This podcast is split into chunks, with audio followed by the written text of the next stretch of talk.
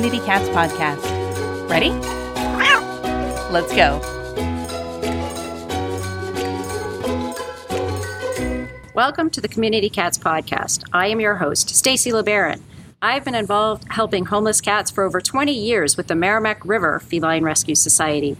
The goal of this podcast is to expose you to amazing people who are improving the lives of cats.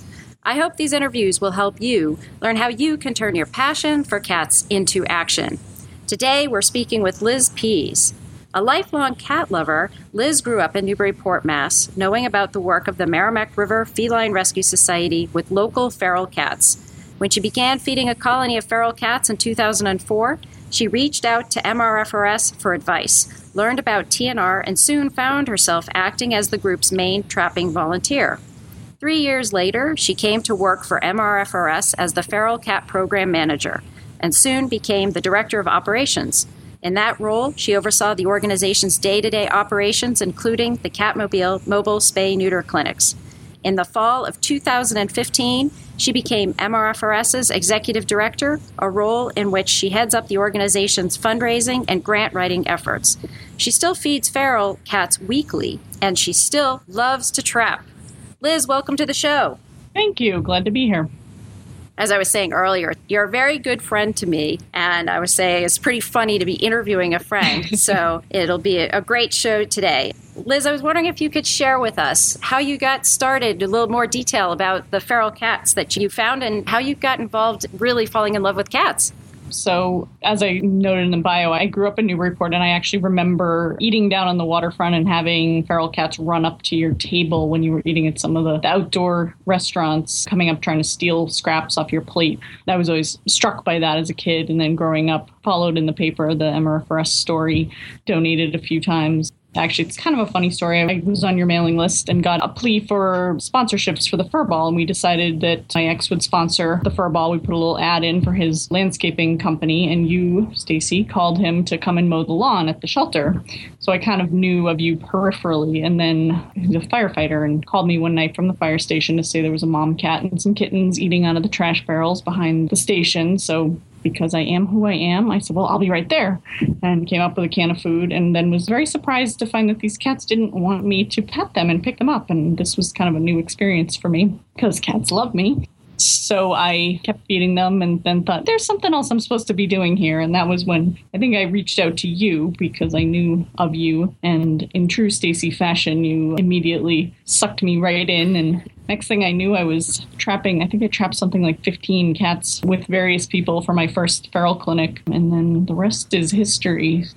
So I kept feeding that colony for quite a few years most of the cats ended up being friendly or semi-friendly, so they were brought inside eventually. But seems like yesterday, but that was 12 years ago. So.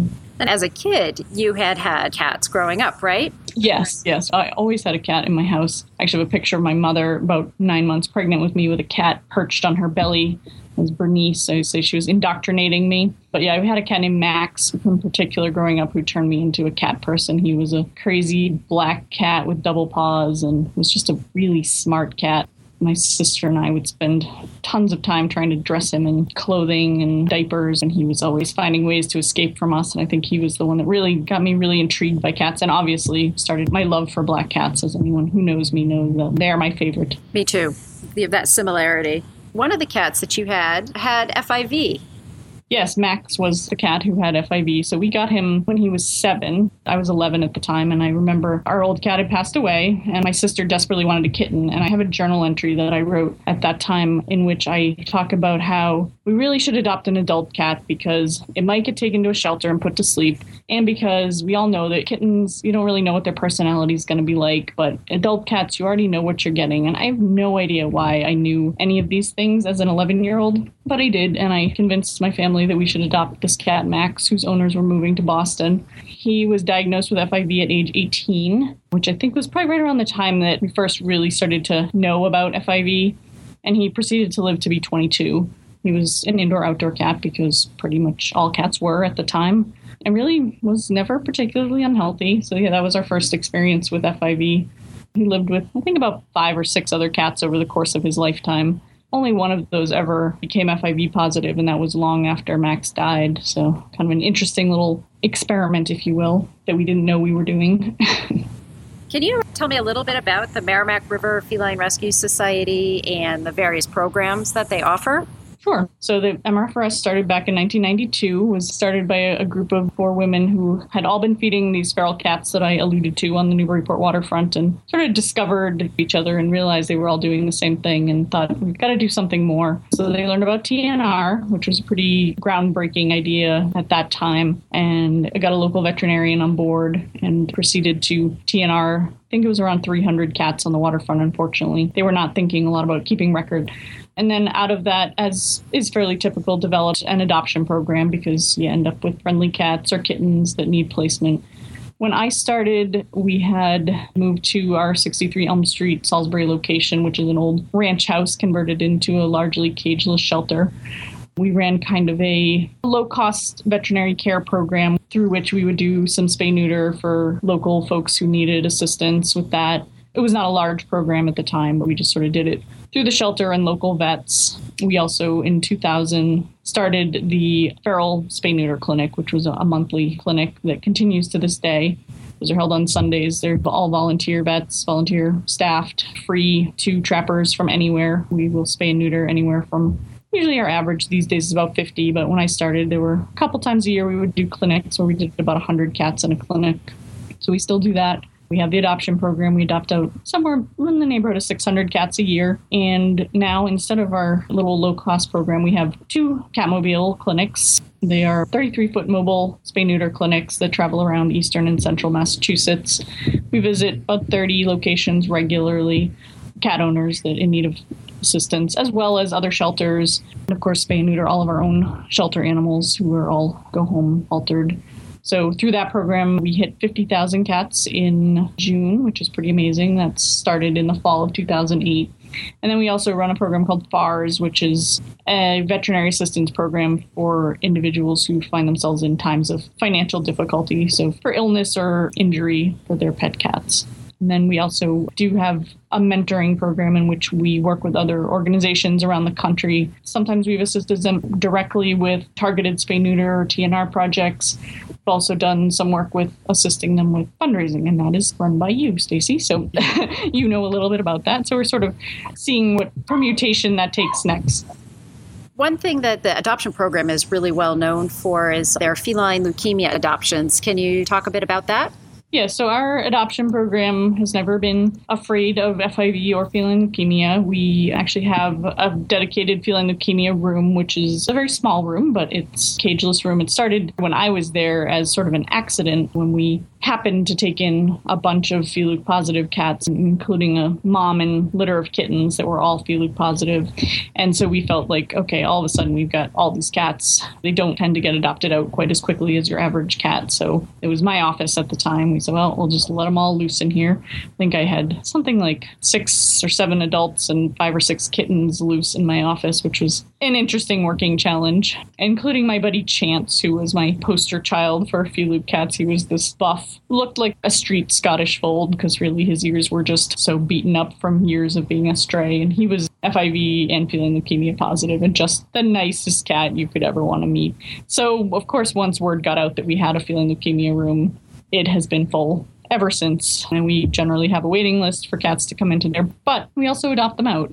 We do something called our Care for Life program with these cats where we cover the costs for the rest of their lives of any of their medical needs related to feline leukemia. We ask adopters to cover their basic veterinary costs, like a yearly visit and vaccines, but we cover everything else. So it's a nice way to encourage folks to take home a cat that maybe they otherwise wouldn't consider. And I've been amazed over the years by how many people take one of these guys home and, you know, at some point lose the cat and then are right back for another one. They sort of get hooked. And they're pretty special people to open their hearts to a cat that chances are they're going to pass away on the sooner side. I mean, you know, any cat you adopt is obviously going to pass away at some point, but I've always been very touched by the people willing to help out with those cats.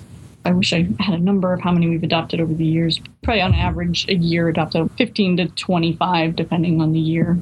And the reality, too, is from our local service area model, we don't get that many feline leukemia positive cats. Is that correct?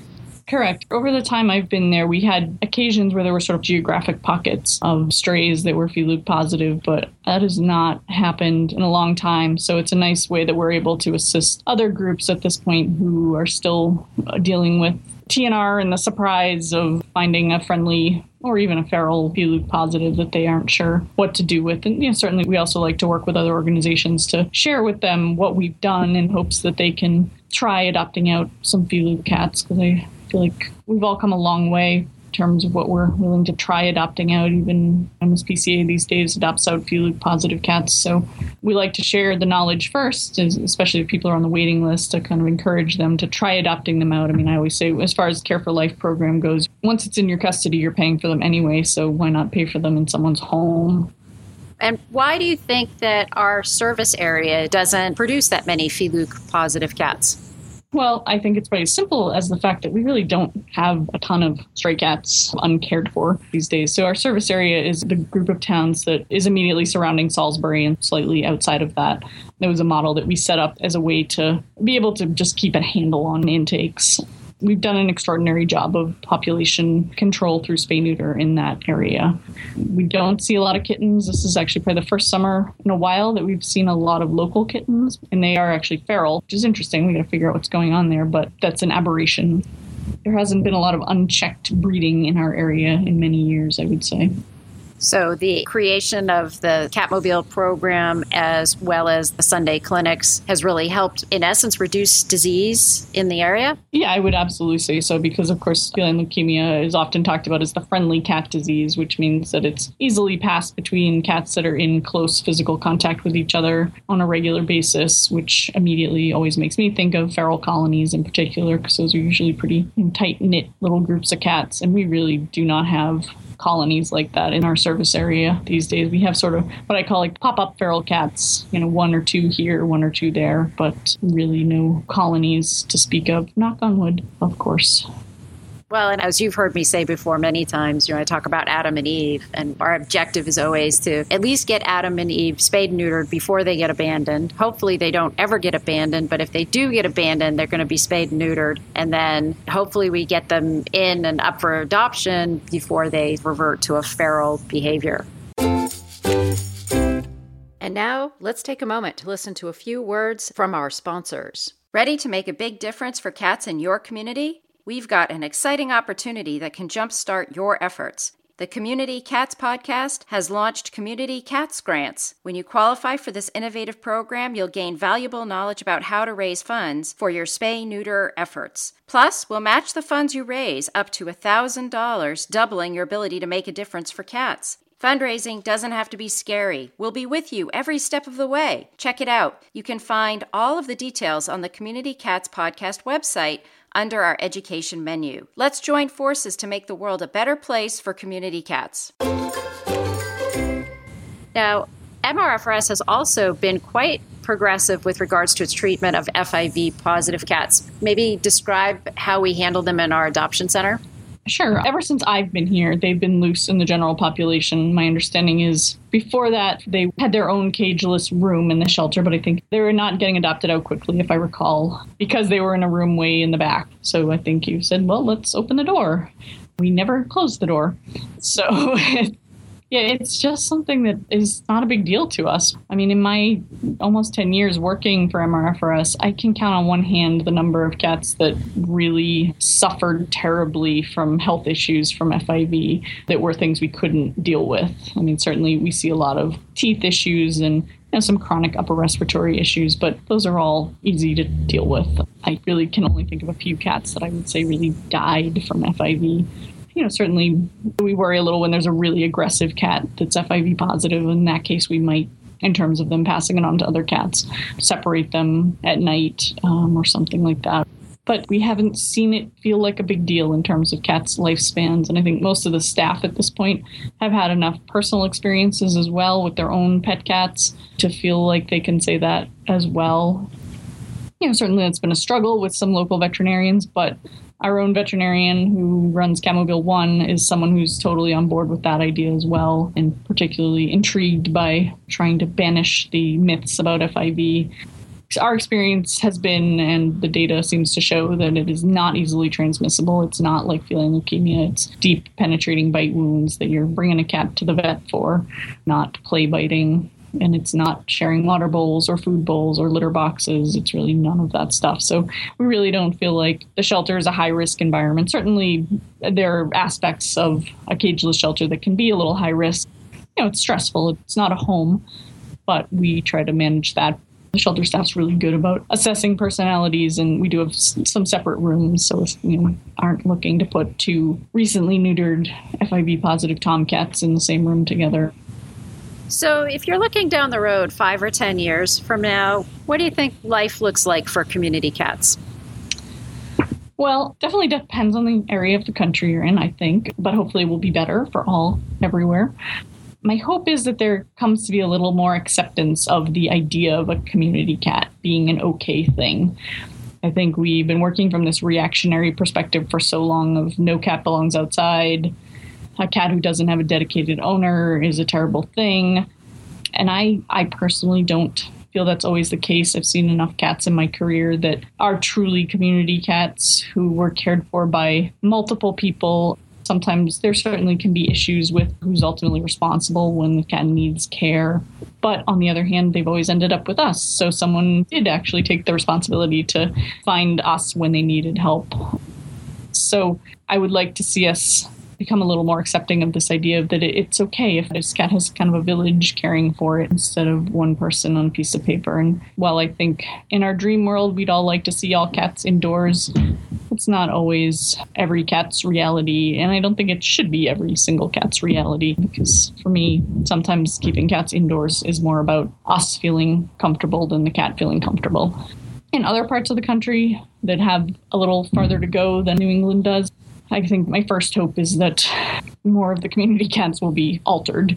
And hopefully, through some of the things like the mentoring program, TNR models will become more accessible to people. There will hopefully be more funding and more availability of, of low cost or free spay neuter for feral cats. So I guess that's what I'm hoping is down the road that cats in some parts of this country have a long way to go towards any kind of even second class citizenship, but hopefully they'll be moving a little closer to that by at least having their numbers decrease such that they're not just seen as nuisance animals anymore. So, on that note, if you saw a stray cat, what would you do? My husband would probably roll his eyes at this question. You know, and that's interesting because probably my answer 10 years ago would probably be very different than it is now. Probably 10 years ago, I would say I would pick that cat up and put him in my car and bring him to the shelter. You know, he needs help. I mean, I would always squeeze their rear end to make sure they're neutered. Um, that I would have done 10 years ago and I'd still do now. And that makes my husband cringe every time I walk up to a stray cat and lift up its tail. I guess the first thing I would do is not assume it's a stray cat. Little look at the body condition. Is this cat doing all right? I mean, if this cat looks sick and in tough shape, then I'd probably grab it and put in a call to animal control. But if the cat looks like it's doing all right and it's fixed, then probably pat him on the head and tell him to have a nice day. Liz, if people are interested in finding out more about the Merrimack River Feline Rescue Society or reaching out to you with any questions, how could they find you? We have a great webpage, our initials, mrfrs.org. We actually have a fantastic Facebook page as well, which I think is facebook.com slash mrfrs.org. O-R-G.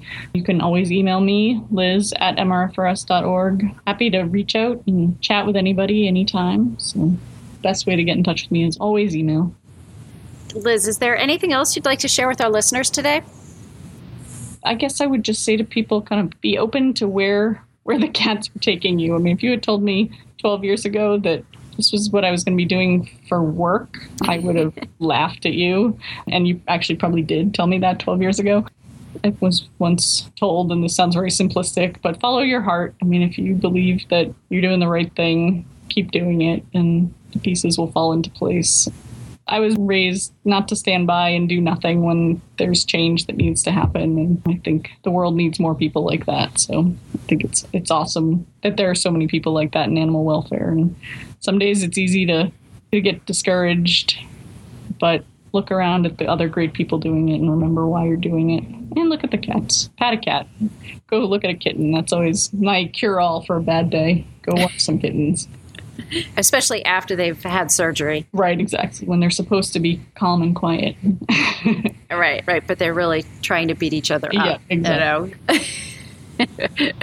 well, Liz, you and I were friends, we're colleagues, we've worked together, and it's a pleasure to work with you. And I definitely want to thank you for all that you have brought to MRFRS and brought to the field of animal welfare regarding community cats bringing some of the topics that we've felt that have really need to come into the public space. You and I have bantered back and forth many times over different things.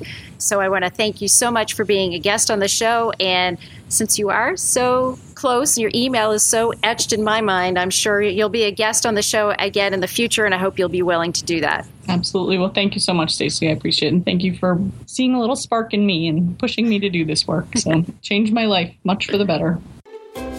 Thanks for listening to the Community Cats podcast. If you could go to iTunes and review the show, we'd really appreciate it. When you do, take a screenshot of your review, go to communitycatspodcast.com forward slash review and enter your information, and we'll send you a t shirt. While you're there, don't forget to check out all the ways you can support the content you're passionate about. Thanks, everyone.